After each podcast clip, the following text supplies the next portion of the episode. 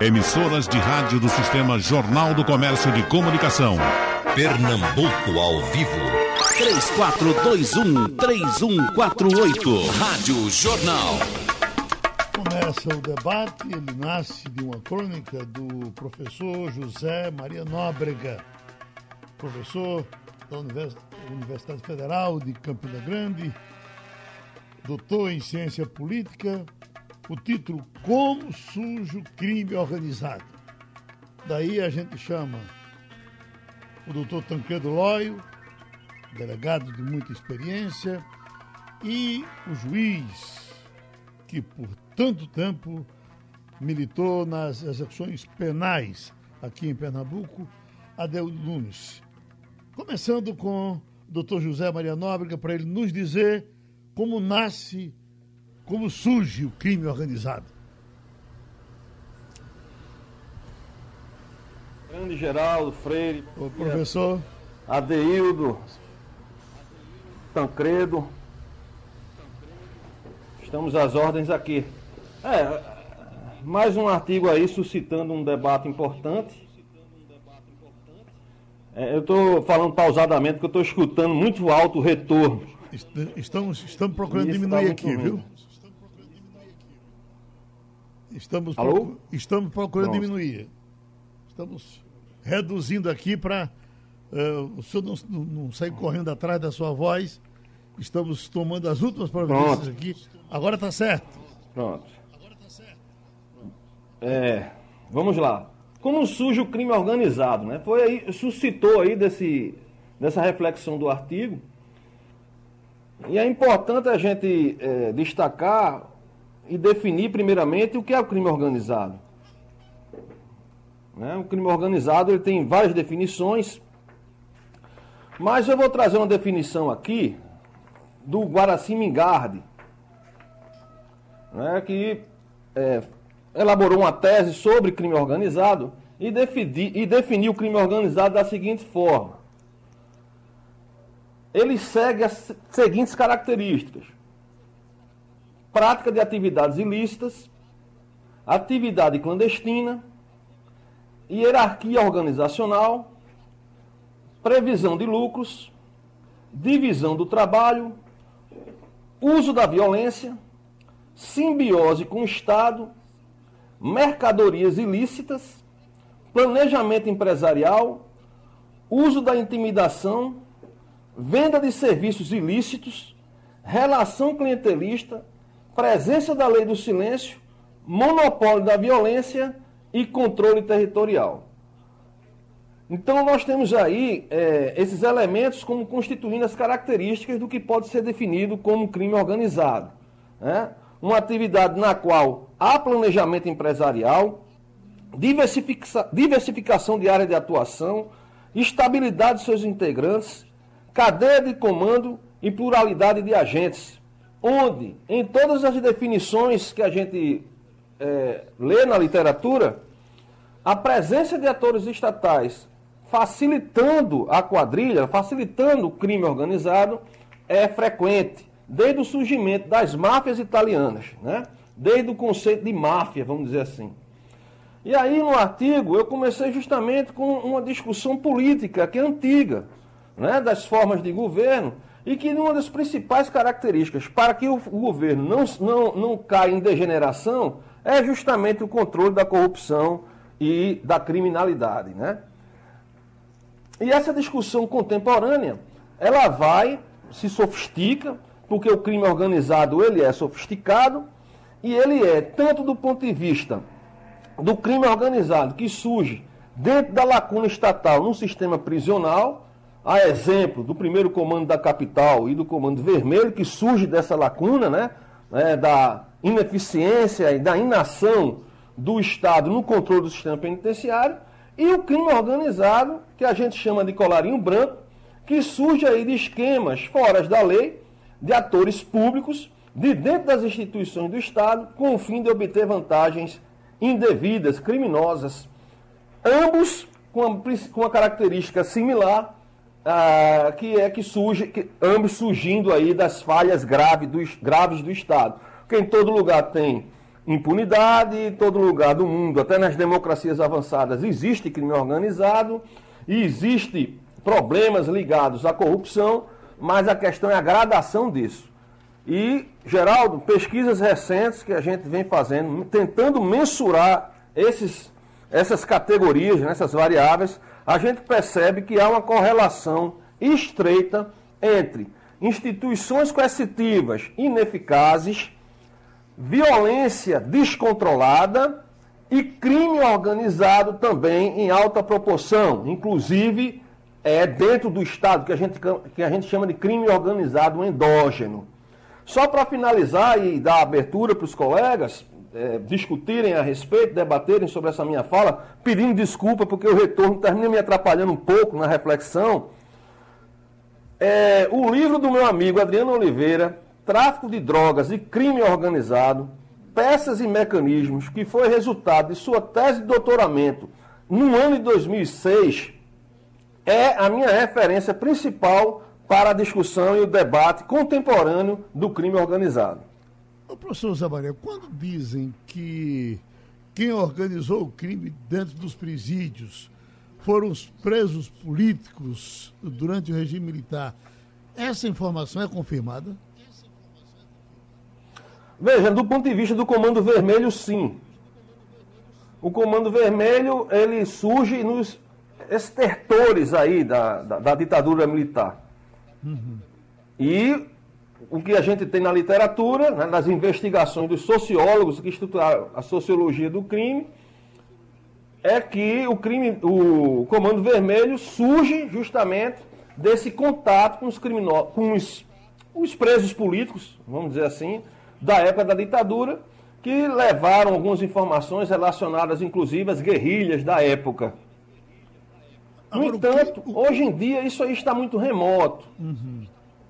Né? O crime do Comando Vermelho, a quadrilha organizada, que alguns falam até que não é tão organizada assim como um Comando Vermelho, do Comando Vermelho, é, já está em outro patamar, né? um patamar muito mais entrelaçado com questões ligadas realmente ao próprio crime do que a questões políticas.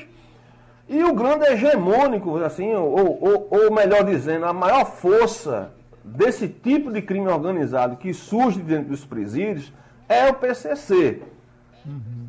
E um, alguns defendem a tese de que, inclusive, a diminuição dos homicídios em São Paulo teve como uma das variáveis importantes essa hegemonia do PCC em São Paulo, hegemonia esta que é, diminuiu os conflitos entre os criminosos, principalmente na questão do tráfico de drogas, e aí isso teria diminuído a quantidade de, teria refletido na quantidade de homicídios. Essa tese ela é muito mais hipotética do que uma tese. Né? Falta muitos é, de dados para poder confirmar. Ô, Mas, quando, quando ah, só para responder essa pergunta da questão do Comando Vermelho, uhum. sim, a origem é de uma proximidade com os presos políticos, mas passados aí praticamente 40 anos né, disso, é, o Comando Vermelho seguiu um outro caminho.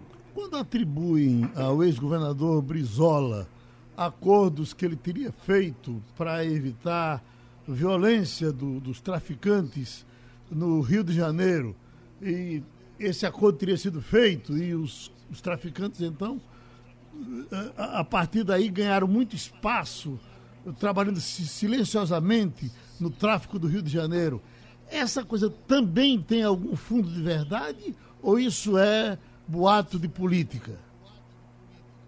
Veja bem, Geraldo, é, é uma informação é, que a gente não tem, pelo menos eu não tenho acesso a uma literatura consistente a respeito. Uhum. Mas o que a gente sabe, aí analisando empiricamente o fato, o crime organizado, é que sem a presença de atores estatais nas suas engrenagens, muito dificilmente ela evolui ao ponto do que chegou hoje a ser o PCC né, irradiado no mundo inteiro, inclusive. Né? Aqui na América do Sul ele perpassou seus tentáculos, inclusive com atividades lícitas, que eles colocam laranjas de frente. Isso já está confirmado e tal. Mas, é, do ponto de vista dos acordos políticos no Rio de Janeiro, isso aí eu acho que não seja boato. Porque, por exemplo, eu não vou falar de nomes aqui para evitar problemas, mas governadores que passaram, vários governadores que passaram no Rio de Janeiro, fizeram acordos com milicianos. Né? É, é, inclusive porque onde você tem milícia, onde você tem tráfico, você tem influência política, votos. E o Estado, lacunar nesse sentido, muitas das vezes administrado por governantes corruptos, eles facilitam as atividades dessas quadrilhas criminosas, né? Porque a milícia é um tipo de crime organizado também. Eu não citei isso no meu artigo do, do, do Jornal do Comércio, mas também é um tipo de é um tipo eh, de, de, de crime organizado, né? Você ter uma estrutura é, miliciana que começa com é, entre aspas é, serviços de segurança para aquela comunidade e que vai se elastecendo para outro tipo de, outros tipos de serviço e controle violento da sociedade, ocupando o papel do próprio Estado. Né? Que o Estado é que deve obter o monopólio da força. Né? E como eu falei aqui das características que o Mingardi traz, o monopólio da violência, que o monopólio da força são aí praticamente sinônimos, quando ele sai né, do controle do Estado e passa ao controle ou de milicianos ou de traficantes, a gente tem ali uma zona marrom que surge dentro do Estado territorial, mas que o Estado civil e político não assume o comando. Mais ou menos parecido com aquilo que o Hobbes fala né, na, no Leviatã, que aí o que vai prevalecer é a lei do mais forte. Então, é, é, esse contexto é o contexto que a gente enxerga, e aí, muitas das vezes, sim, os governantes com seus interesses políticos, eu não vou falar governantes, vou falar mais políticos, com seus interesses de poder, terminam fazendo acordos aí. São acordos informais, mas que terminam tendo grande impacto na segurança pública, na segurança dos indivíduos, que é a base de qualquer Estado, sobretudo o Estado de Direito, nas democracias liberais modernas. Então vamos trazer o doutor Tancredo Lóio, com a sua larga experiência como delegado, chegando a ser secretário de Estado na área de segurança e começando pelo interior. É por isso que eu lhe pergunto, doutor Tancredo Lóio, esse pessoal que trabalhou a maconha, que prosperou tanto no interior, houve um tempo também de uma violência concentrada em municípios como Serra Talhada, o crime se organiza somente nas capitais, somente nos presídios, ou também o senhor encontrou resquícios desse tipo de crime pelo, pelo interior onde o senhor atuou como delegado? Bom dia, Geraldo. Um abraço. Bom dia a todos os ouvintes da Supermanhã. Bom dia aos professores Adaildo Nunes e José Maria, conhecedores e estudiosos da criminologia no país. Veja bem, Geraldo, o crime interiorizou-se. É, se nós nos reportarmos às décadas do século passado, de 60, 70, 80, nós vamos situar ainda uma época, eu diria assim, paz no interior, apesar do, da plantação próspera e do comércio da maconha. Nós tínhamos já naquela época, eu lembro bem, em Salgueiro, um indivíduo conhecido por Maninho da Pistola. Esse cidadão era um dos grandes plantadores de maconha no sertão e, logicamente, também envolvido com diversas atividades criminosas. Mas eram situações assim pontuais pontuais. Hoje não. Hoje o crime interiorizou-se. É, os presídios comandam o crime no país. É, nós vemos muito hoje no, no interior assaltos a carros fortes e a agências bancárias. E costuma-se dizer que essas ações são capitaneadas de dentro dos presídios e que representam uma aquisição volumoso capital de giro para o tráfico de drogas. Então, não por acaso elas acontecem de uma forma tão organizada, tão estruturada. Você vê quando se assalta uma agência bancária no interior, ao mesmo tempo eles bloqueiam os acessos com grampos, eles explodem é, carros, tocam fogo, atingem as estruturas de polícia que são pequenas e frágeis, normalmente nas pequenas cidades do interior. Então, acabou-se aquela história da cadeira de balanço na frente da casa para contemplar o pôr do sol no sertão. Hoje o que se vê é a violência indiscriminada. Indiscriminada. E isso vem, Geraldo, o professor Zamaria enfocou bem o surgimento do crime organizado na década de 70 com o Comando Vermelho, mas na verdade essa criminalidade é, voltada para o tráfico de armas e de drogas, ela se acentuou com o surgimento, com a força do PCC, o primeiro comando da capital em São Paulo. No ano passado, dois jornalistas paulistas, Bruno Manso e Camila Nunes Dias, escreveram um livro chamado A Guerra, a Ascensão do PCC e o Mundo do Crime no Brasil. E eu vou repassar, Geraldo, para todos os ouvintes e também para clarear o debate com o professor Adeildo e o professor Zé Maria, com você, algumas características podem ser até curiosas, podem ser até motivo de deboche, mas não são. Os jornalistas Bruno Manso e Camilo Dias, eles quando falam do PCC, eles dizem: o PCC é a agência reguladora do mercado de drogas no país. Ele diz que o PCC transformou os presídios em escritórios do crime. E uma coisa que o professor Zé Maria falou, eles chegam a atribuir a diminuição do número de homicídios em São Paulo aos novos métodos de trabalho do PCC. Isso é verdade, porque o crime de homicídio está intimamente vinculado à droga no país todo. No país todo, sem exceção.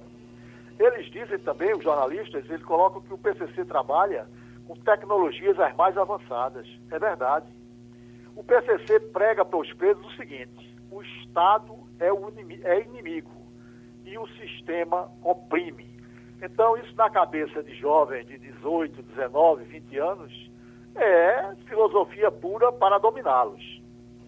O PCC administra o interior das prisões, cobra, cobra uma mensalidade de cada uma daquelas pessoas que a eles são filiados para garantir proteção. Por quê? O sistema penitenciário brasileiro ele está quebrado. O sistema penitenciário brasileiro foge do controle do Estado. Hoje, por exemplo, o, o dinheiro circula de uma forma tal que o PCC já possui esquemas com toleiros fora do país para poder retornar esse dinheiro e investir em empresas laranjas, em atividades paralelas, enfim, garantir a circulação do dinheiro. Então, o que acontece hoje é que eles administram as prisões, eles são a força. E com isso, eles diminuem rebeliões, diminuem fugas. E eu vou lembrar aqui um episódio curioso, interessante, que você deve se lembrar, quando no ano de 2006 era governador de São Paulo Cláudio Lemo. E durante três dias o PCC parou o estado de São Paulo. É inimaginável, né? Mas parou. Foram mais de 500 mortes. Eles atacaram delegacias e batalhões. Tudo isso por conta da insatisfação deles com a pressão do Estado. Eles incendiaram ônibus, destruíram estabelecimentos comerciais. E há quem diga, não se prova, mas há quem diga, que isso só cessou com um acerto entre o governador Cláudio Lemo e o PCC. É meio absurdo você admitir mas não foge muito da realidade, não. Então, o poder desse povo é muito grande, mas muito grande mesmo. O Estado tem pequenas, pequenas ações no combate à criminalidade. Uma delas, o governo federal pode aí se, acreditar com isso, foi o surgimento do, dos presídios de segurança máxima. No caso, em Mossoró, no Rio Grande do Norte, em Catanduvas, no Paraná e em Brasília. Com isso, Levamos para lá o Marcola, o Fernandinho Beiramar, o Marcinho VP, com o RDD, o Regime Disciplinar Diferenciado. E isso realmente contribuiu para dar um chega para lá. Mas longe, longe de você dizer que o Brasil controla a criminalidade de dentro dos presídios. Não controla. Ela continua ascendente, ela continua muito, mas muito forte mesmo. É, eu lembro também uma matéria sobre o assunto, eu não me lembro agora quem foi o autor, mas ele imaginou hoje para o PCC o que ele chama a Rota Caipira. A Rota Caipira é, é como ele vê o caminho da droga na, na ação do PCC. A droga vem do Peru, da Bolívia, que são os maiores plantadores da folha de coca, do Paraguai, maior plantador de maconha, chegam ao Brasil, por nossas fronteiras, por terra, pelos rios. A fiscalização é muito precária, a corrupção é grande, grande, grande. E essa droga, quando chega no país, Recife, por exemplo, é uma das rotas de saída para a Europa e para todos os países da Europa, da África, da Ásia. Então, eles têm com isso hoje o controle. E o que eu acho mais, assim, que a gente pode enfocar é que o comércio da droga, o uso da droga, não é privilégio do Brasil, apesar do Brasil ser um dos maiores consumidores de cocaína de maconha do mundo. Mas o Brasil tem a característica da violência. Então, o que agrava a situação no Brasil é essa violência. O Brasil, é, o PCC manda no tráfico de drogas e com o uso da força, da violência. Eles não têm limites. Então, pela disputa de um território, eles matam. Está aí o Rio de Janeiro, né? O Rio de Janeiro hoje poderia ser assim, a simbiose de tudo, tudo que não presta no mundo, a nível de corrupção dentro e fora dos presídios. No Rio a coisa é muito mais grave, mas muito mais grave. Por isso a violência é muito maior, porque não há controle de ninguém. Nem os presídios, por seus representantes, controlam, o Estado, porque a corrupção está enraizada no Estado. A corrupção no Rio, ela vem assim, aflorando de forma tal a questão das milícias é um negócio muito grave. Então o Rio hoje está podre. Podre, podre, podre. A diferença da São Paulo com o PCC é que lá, por códigos de éticas discutíveis e condenáveis, eles conseguem ainda manter, limitar ao modo e ao estilo deles a violência. E é por aí que o número de homicídios em São Paulo diminuiu. Quando você escuta aqui de manhã, por exemplo, Bandeira 2, 10 homicídios no Estado, 15 homicídios no Estado. Não tenha dúvida, 70% é em função, é vinculado à disputa da droga, à disputa pela venda, ao não pagamento, aos acertos, à disputa por território, enfim, está vinculada à droga, à droga, porque é muito bom se falar é PCC Comando Vermelho, mas hoje ah, o crime organizado, como você enfocou no começo, enveredou pelo interior do estado por todo o norte e nordeste do país. É comum se ver rebeliões no Pará, em Manaus, porque, por exemplo, você tem hoje a Família do Norte, muito forte em Manaus, o Sindicato do Crime no Rio Grande do Norte. Como juiz das execuções penais por tanto tempo, doutor Adeildo, de que forma o senhor conviveu com esse crime organizado? Muito bem. É, eu, de início, quero fazer uma saudação ao professor José Maria Nóbrega, um estudioso dessa matéria e da parte de segurança pública. Também faço a saudação a você, Geraldo, ao delegado Tancredo Noy, que a gente já debateu durante muito tempo, né? E continuamos felizmente tratando, é, procurando divulgar um pouco mais, um pouco do nosso conhecimento e da nossa experiência, seja eu como juiz, ele como delegado, e também faço a saudação a todos os seus ouvintes. Eu queria só, em primeiro lugar, concordar né, com praticamente tudo que o delegado Tancredo Loi trouxe, com a sua experiência ao longo do seu tempo como delegado e também como um estudioso da matéria. É, eu gostaria de lembrar que no início do século XX, portanto não faz muito tempo, nós tivemos um bando de lampião, né, que foi criado na região do Pajeú, é, Serra Talhada, Triunfo, enfim, e que, que visava combater a, a, polícia, alguns membros da polícia militar daquela época. Já é, portanto, o primeiro sinal, pelo menos a nível do Nordeste, da existência do crime organizado. Mas isso não significa que esse crime organizado já não existisse há muito tempo. É, sempre existiu. Agora, é, E aprova tanto que o Código Penal de 1940 previu o crime, a, a, a, penalização pela formação de, de bando ou de quadrilha, justamente eh, no sentido de combater, na época, o denominado bando de lampião, que tinha uma única finalidade, combater, na época, né, aquelas pessoas que eventualmente tivessem, tiveram participação no assassinato dos pais de Lampião. Agora, do ponto de vista prisional, é, é bom a gente lembrar, né, que com o AI-5, com o ato institucional número 5 de 1968, a ditadura militar da época resolveu centralizar os presos políticos no presídio da Ilha Grande, no Rio de Janeiro. Só que, é, por equívoco, é, uniram não é, presos políticos com presos comuns. Então você encontrava dentro de uma mesma cela o Fernando Gabeira, preso porque combatia o regime militar, e um grande traficante de drogas.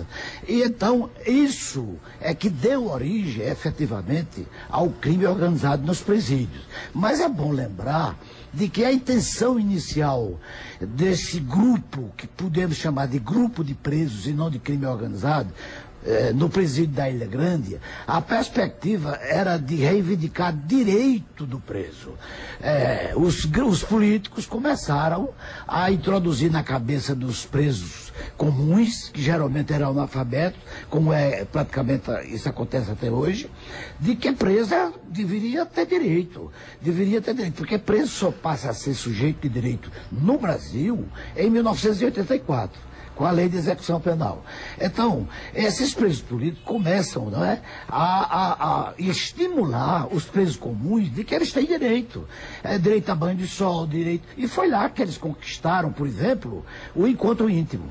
Quer dizer, o encontro íntimo surge justamente de movimentos internos do presídio da Ilha Grande do Rio de Janeiro, buscando justamente essa reivindicação de direito. Então, veja, esse grupo de presos essa, essa, esse equívoco dos que fizeram a ditadura militar e responsável por essa área foi justamente unir no mesmo ambiente prisional presos políticos, e grande parte intelectuais, com presos comuns. É por isso que a lei de execução penal ainda hoje estabelece a necessidade de você, de você dividir os presos, separar os presos entre provisório e condenado, entre aqueles que cometem crimes hediondos e os primários.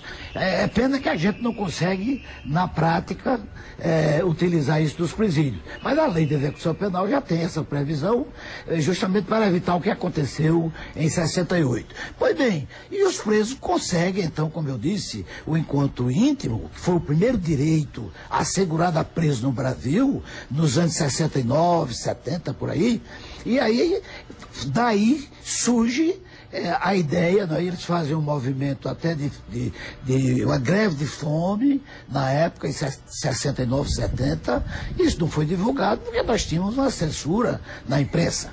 Mas, mas eles ficaram nus durante oito dias. Então foi um movimento que, que, que, que deu ensejo ao Estado, na, na época, não é? A ter que autorizar o encontro íntimo. Pois bem, isso para os presos ficou muito fácil, porque disseram, olha, a gente, o Estado não tem controle, a gente faz o que quiser. E aí foi quando surgiu a, a, a ideia de um grupo de presos, né, geralmente fora da política, mas dos presos comuns, de criarem uma organização criminosa mesmo, para, para, para, assaltar, naquela época era o assalto a, a bancos, etc, etc. E isso, e isso deu ensejo à criação, é, em 1971, do Comando Vermelho, que até hoje existe, e que em 72 promoveu a primeira rebelião que se tem conhecimento dos presídios do Brasil, é? onde houve a morte de 29 presos, e aí, porque uns queriam entrar no mundo da criminalidade e outros não, e houve um racha, e foi aí que, que o Comando Vermelho surge, não é? justamente, mas primeiro, devido à interferência dos presos militares, dos presos é, que estavam lá é, por problemas políticos. Pois bem, para resumir, não é? Eu gostaria de lembrar o dia do terror. O dia de terror, o doutor Tancredo já tocou nesse assunto, no 1 de maio não é, de 2001.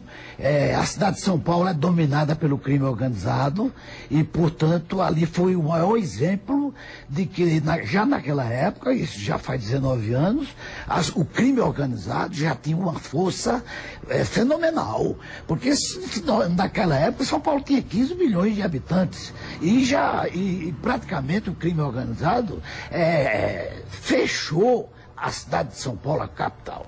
E aí foi tudo com base nessas necessidades que o Estado intervém, criando o regime disciplinar diferenciado, não é? E que aí deu origem a esse dia do terror, porque os presos se organizaram, combateram o RDD é, e principalmente combateram a morte de 111 presos, todos estão lembrados, né, no, antigo, na, no antigo presídio de Carandiru.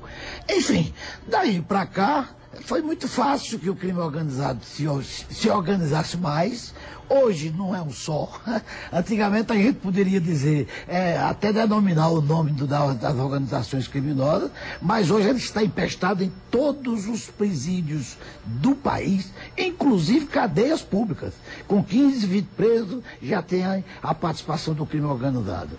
E depois, é, Geraldo, é, o, o, o pior que tem é que esse crime organizado já agora está fora dos presídios. Na, na, atualidade, você não é muito pouco a ramificação desse, desse crime organizado apenas nos presídios, como acontecia nos anos 70 do século passado.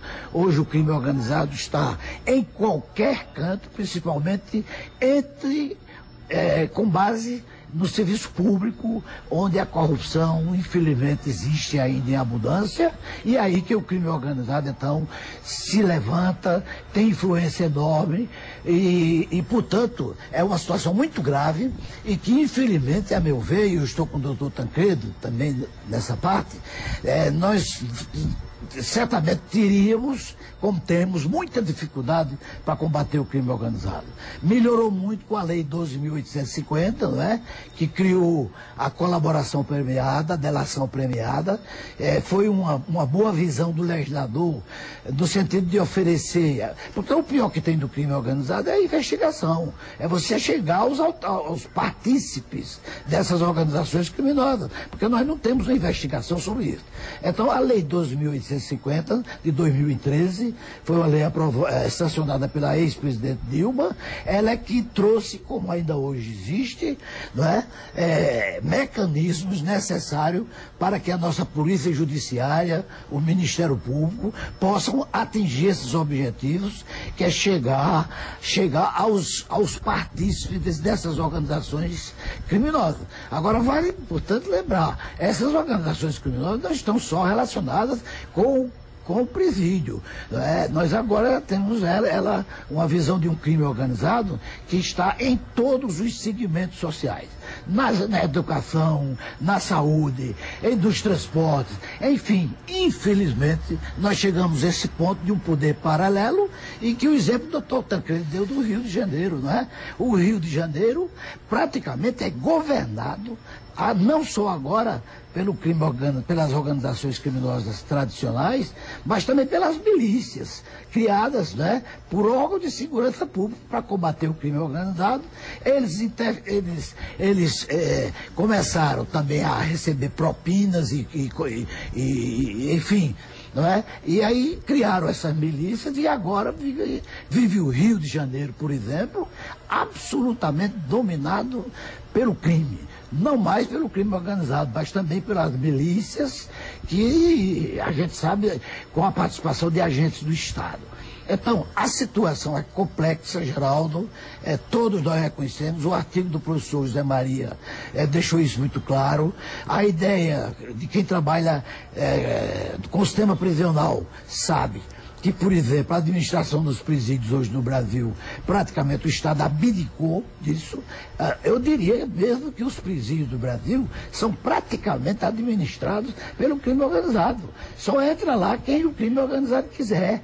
Tá certo? A dificuldade. Então, isso tudo foi em decorrência, veja, de um, de um erro da ditadura militar, que foi unir um preso político com um preso comum.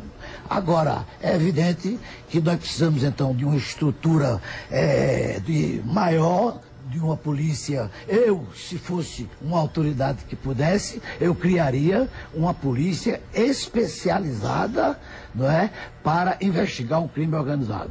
Assim, é, eu criaria em todo o país, porque eu acho que nós estamos, em primeiro lugar, precisando investigar, saber onde, como surgiu, quem são esses partidos e tudo. Porque nós não estamos fazendo isso, né? Vai, faz uma operação e pega 10, pega 15, mas quantos, quantos tem? Então, a, a, situação é complexa. Uh, o RDD criado não resolveu, como a gente sabe, porque é, foi uma forma de castigar o preso, e isso não resolve. Né? As pessoas pensam que só com repressão se combate o crime. Não. Eu insisto nisso há mais de 30 anos, desde que comecei a estudar direito penal. O crime você reduz Primeiro, com a certeza da punição. E, em segundo lugar, investindo na prevenção. Eu preciso evitar que o crime aconteça. aconteça. Aqui no Brasil, nós só vamos atrás do criminoso depois que o crime acontece. Aí é a polícia vai atrás depois que o crime já aconteceu. Por quê? Porque não há investimento na prevenção do crime e nem tampouco há essa preocupação de punir a todos indistintamente. Né? As pessoas, a grande maioria ainda acha no Brasil de que o crime compensa. Por quê? Porque ele não é investigado. Quando é investigado, não conseguimos atingir os objetivos, que é uma execução penal, cumprindo a lei de execução penal. Portanto, meu caro Geraldo, eu tenho só a lamentar que o Brasil chegasse a, a esse ponto, ao ponto que nós estamos. A tendência é piorar, porque nós não vemos nenhuma política criminal no sentido de combater o crime. A lei só não vai adiantar. Nós precisamos de uma estrutura forte é, entre eh, essa junção de justiça criminal no sentido de combater sem desrespeitar a Constituição Federal. Pronto, Porque também para temos... combater o crime, okay. né? com o uso da violência, do castigo, uhum. enfim, de, de, isso não, não vai resolver. A gente, é... a gente fecha esse bloco que falou o, o juiz Adeudo Nunes doutor Tancredo Lóio. Professor, eu vi uma informação que choca, é, dando conta de que de dentro dos presídios você tinha os comandos que atuavam é, controlando os presos que estavam fora, pagando os presos, os, os bandidos que estavam fora, pagando salários importantes, até 4 mil reais por mês, ia por aí, com gratificações para aqueles que matassem, inclusive com a graduação de preço. Se matasse um policial era tanto, se matasse um juiz era quanto, e ia, ia por aí afora. Essa coisa chega realmente a esse ponto? Ó, oh, Geraldo, eu imagino que sim, apesar da falta de dados a respeito, né? Como cientista, eu preciso de dados, para dados nem que sejam qualitativos, para fazer as minhas inferências, né? Mas imagino que sim.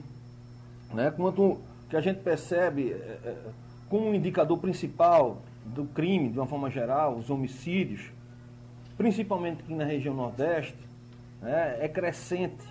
É crescente, enquanto você compara com a região Sudeste, que é decrescente, a relação é inversa os anos vão se passando a partir do, ano, do, final da década retrasada, né? final, final dos anos dos, das décadas de 90, é, até hoje você tem uma inversão nesses dados, mostrando que a região sudeste vai se tornando mais pacata do ponto de vista das, dos homicídios.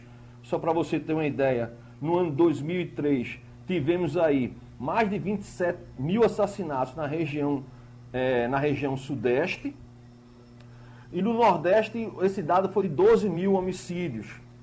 Pa, é, comparando esse 2003 com 2018, nós tivemos na região é, Sudeste é, pouco menos de 15 mil homicídios. E na região Nordeste, esse dado foi de 25 mil homicídios. Ou seja, o, o Nordeste passou a ser muito mais violento do que a região. É, o Nordeste passou a ser muito mais violento que a região Sudeste. apesar de termos uma população menor que a população do Sudeste. E isso é um indicador muito forte que de que há uma hegemonia, porque esse indicador, sobretudo, se dá em São Paulo, que concentra a maior parte dessas mortes na região Sudeste, onde há uma hegemonia do PCC. Então, quando há a hegemonia do PCC, você tem então uma maior facilidade de corromper agentes estatais, de evitar essa mortandade. Enquanto na região Nordeste você vai encontrar uma maior competição entre as quadrilhas criminosas, que até bem os colegas comentaram aí a respeito do aparecimento dessas novas quadrilhas no sistema prisional é, da, dos estados nordestinos, com, nordestinos, com destaque é, ao Rio Grande do Norte, mas não menos importante, o, o estado de Pernambuco e a Paraíba, que nós temos hoje uma quadrilha extremamente violenta, que mata bastante e que já está irradiada nos diversos estados da região Nordeste, que é a Al-Qaeda. Que é a Al-Qaeda. Mas uma, a política pública aqui da Paraíba vem mostrando é, resultado no, na redução dos homicídios. Enfim. Então, esse indicador da região Sudeste e Nordeste é importante para mostrar isso. Então, nós temos uma hegemonia no Sudeste, sem dúvida alguma, uma hegemonia do PCC. Não vou chegar e afirmar de que essa hegemonia é a causa da redução dos homicídios, mas ela é uma variável importante, né? dentre outras, ela é uma variável importante, porque você tem menos conflitos por causa dessa hegemonia. Uma hegemonia que teve como grande é, impacto, como o Adeildo falou aí agora há pouco, a paralisação, Adeildo e o, o delegado Tancredo, a paralisação do Estado de São Paulo há mais de 20 anos atrás, inclusive isso, isso resultou num artigo do Sérgio Adorno e do Fernando Sala na revista Opinião Pública da USP a respeito dessa paralisação e de toda a história institucional, né, vamos dizer assim, de uma instituição informal que é o PCC, e como há essa hegemonia hoje na região sudeste. Então, essa questão do, do, controle dos presídios é uma questão que mostra que o Estado não tem o monopólio da força, né? e aí a gente sabe muito bem que quanto maior o crime, menor o Estado como monopólio da violência e, por sua vez, menor a qualidade da democracia liberal moderna. Né? No meu livro Democracia, Violência e Segurança Pública no Brasil, que eu publiquei ano passado pela editora da UFCG, eu faço essa conexão entre a qualidade da democracia e a violência e a questão da segurança pública como base do regime democrático. Né? As grandes democracias estáveis, todas elas consolidaram antes do método democrático é, é, sistemas de segurança pública, onde o monopólio da força realmente se tornou expressivo nas mãos do Estado, diminuindo o espaço para a prática do crime. Né? Estados que antes da introdução da democracia eram extremamente corruptos e violentos, conseguiram conduzir o Estado nesse sentido de controlar o crime e a violência. E aí, depois que se instalou o dispositivo eleitoral em, seus, em suas plagas, aí você teve a consolidação desses regimes democráticos, por existir a consolidação do monopólio da força nessas, nesses estados. Né? Artigo que eu venho trabalhando para o encontro da Ampox desse ano, que é um encontro importante na minha área. Então, o que a gente vê é que quanto mais você tem conflito entre as quadrilhas criminosas, e isso aí a gente vê claramente na região Nordeste, menos você vai ter é, o, é, o crime. Quanto mais controle dessas organizações, menos violência homicida, que é, na minha, uh, na minha visão, não, né? é um proxy internacional de violência. Os homicídios, eles são um termômetro da qualidade, não só do sistema de segurança pública, mas do funcionamento da sociedade e da qualidade de seus regimes democráticos. Não à toa, né, no Rio de Janeiro, entre 2015 é, e 2020, vamos colocar aqui com os dados mais recentes, houve uma explosão do crime violento no Rio de Janeiro. Né? Nós estamos agora numa situação que é o sexto governador do Estado que deixa o governo por questão de envolvimento com quadrilhas criminosas. Então nós temos um Estado falimentar no Rio de Janeiro. Né? E isso aí mostra como isso está relacionado à explosão dos homicídios. Quando o Estado controlou minimamente o crime com as UPPs, né? Isso, houve uma redução dos homicídios. Perdeu o controle, explodiu.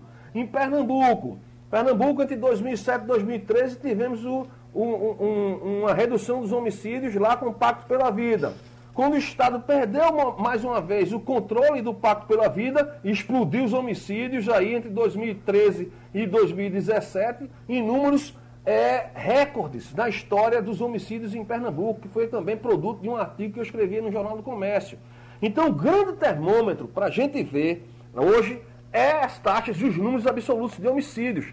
Pela lacuna que nós temos de dados, tanto quantitativos como qualitativos, para medir a capacidade do crime organizado, inclusive de mandar, de dentro para fora dos presídios, matar agentes estatais. Eu acredito que haja muito mais uma cooptação de agentes estatais para facilitação do seu trabalho do que propriamente, é, é vamos dizer assim, é, pagamentos para que sejam executados, né, é, para que sejam mortos esses agentes estatais. Não que não exista, mas a proporção de corrupção e de cooptação, na minha visão, é maior do que a perspectiva de mando de morte desses agentes né, estatais que estariam aí como Vitor Players, né, como atores que vetam o funcionamento da engrenagem do crime organizado. O professor, então, em, em algum momento o senhor entende que o, o bandido, o líder bandido, conversa com a, a autoridade assim de,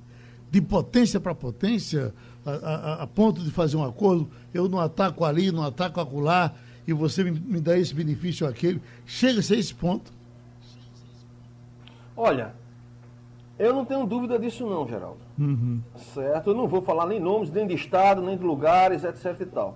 Mas não tem como um crime se desenvolver a tal ponto, né, com números de homicídios cavalares, né, como no Brasil, né, se você somar os últimos 10 anos, nós temos aí praticamente meio milhão de assassinatos, dos quais 70% são praticados com arma de fogo, né, armas que são é, é, é, utilizadas pelos bandidos no mercado negro. Não tem como você levar um fuzil ou vários fuzis pra, em comunidades complexas como a do Rio de Janeiro, sem a, a, a facilitação de agentes estatais. Então, os acordos é, é, políticos, eles são esses acordos ilícitos, criminosos, mas que não deixam de ser políticos, né? Que existe a política negativa e a política positiva, eles existem sim. Não tem como a gente chegar e afirmar isso com veemência, porque nós não temos pesquisas nem quantitativas nem qualitativas que comprovem isso em termos de inferência. Mas como eu falei para você, o grande termômetro é a violência. O destaque aí que Adeildo deu e Tancredo sobre a questão da violência, e a violência, colegas, não é só uma endemia brasileira. Você vai para El Salvador, Guatemala, Nicarágua, a própria Colômbia, que conseguiu reduzir, mas as taxas ainda são muito altas. México. Uma das características principais são taxas de homicídios descontroladas e crime organizado com presença de atores estatais facilitando as engrenagens. E muitas das vezes em estruturas institucionais do Estado complexas, de, alta de alto nível, vamos dizer assim. Supremas Cortes, é, é, dentro de poderes executivos, estruturas, inclusive elegendo pessoas para o poder legislativo, tanto a nível subnacional como a nível nacional, né, falando de forma simples, tanto para as câmaras municipais, assembleias legislativas dos estados, chegando até as instâncias mais altas da representatividade, né, inclusive chegando a, a, a, a quadros das, das Supremas Cortes, de atores estatais que terminam facilitando né, criando obstáculo para que operações da polícia que tenham como intuito controlar, né, porque crime organizado e crime de uma forma geral, ele nunca acaba 100%, mas controlá-los se tornem de grande dificuldade para essas estruturas de, coercitivas é, é, conseguirem realmente controlar o crime, porque além de toda a, a lacuna encontrada é, nessas instituições menores, né, do poder do poder executivo, como a questão do sistema carcerário, você vai encontrar atores que vetam mudanças, atores que implicam em obstáculos para ações mais efetivas do Estado para retomar esse monopólio da força, dentro de grandes estruturas institucionais das, da, do próprio, eh, do, eh, do própria estrutura de poder do país. Né, desses países que apresentam taxas de homicídios e de violência lá nas alturas. Olha, deixa eu agradecer os amigos, nosso tempo foi vencido. Nós tivemos José Maria Nóbrega, cientista político, professor tivemos Tancredo Loio, delegado, tivemos Adeudo Nunes, juiz, ex-execuções penais. A gente se encontra em outro momento esse debate termina aqui. Sugestão ou comentário sobre o programa que você acaba de ouvir, envie para o e-mail ouvinte@radiojornal.com.br ou para o endereço Rua do Lima 250, Santo Amaro, Recife, Pernambuco.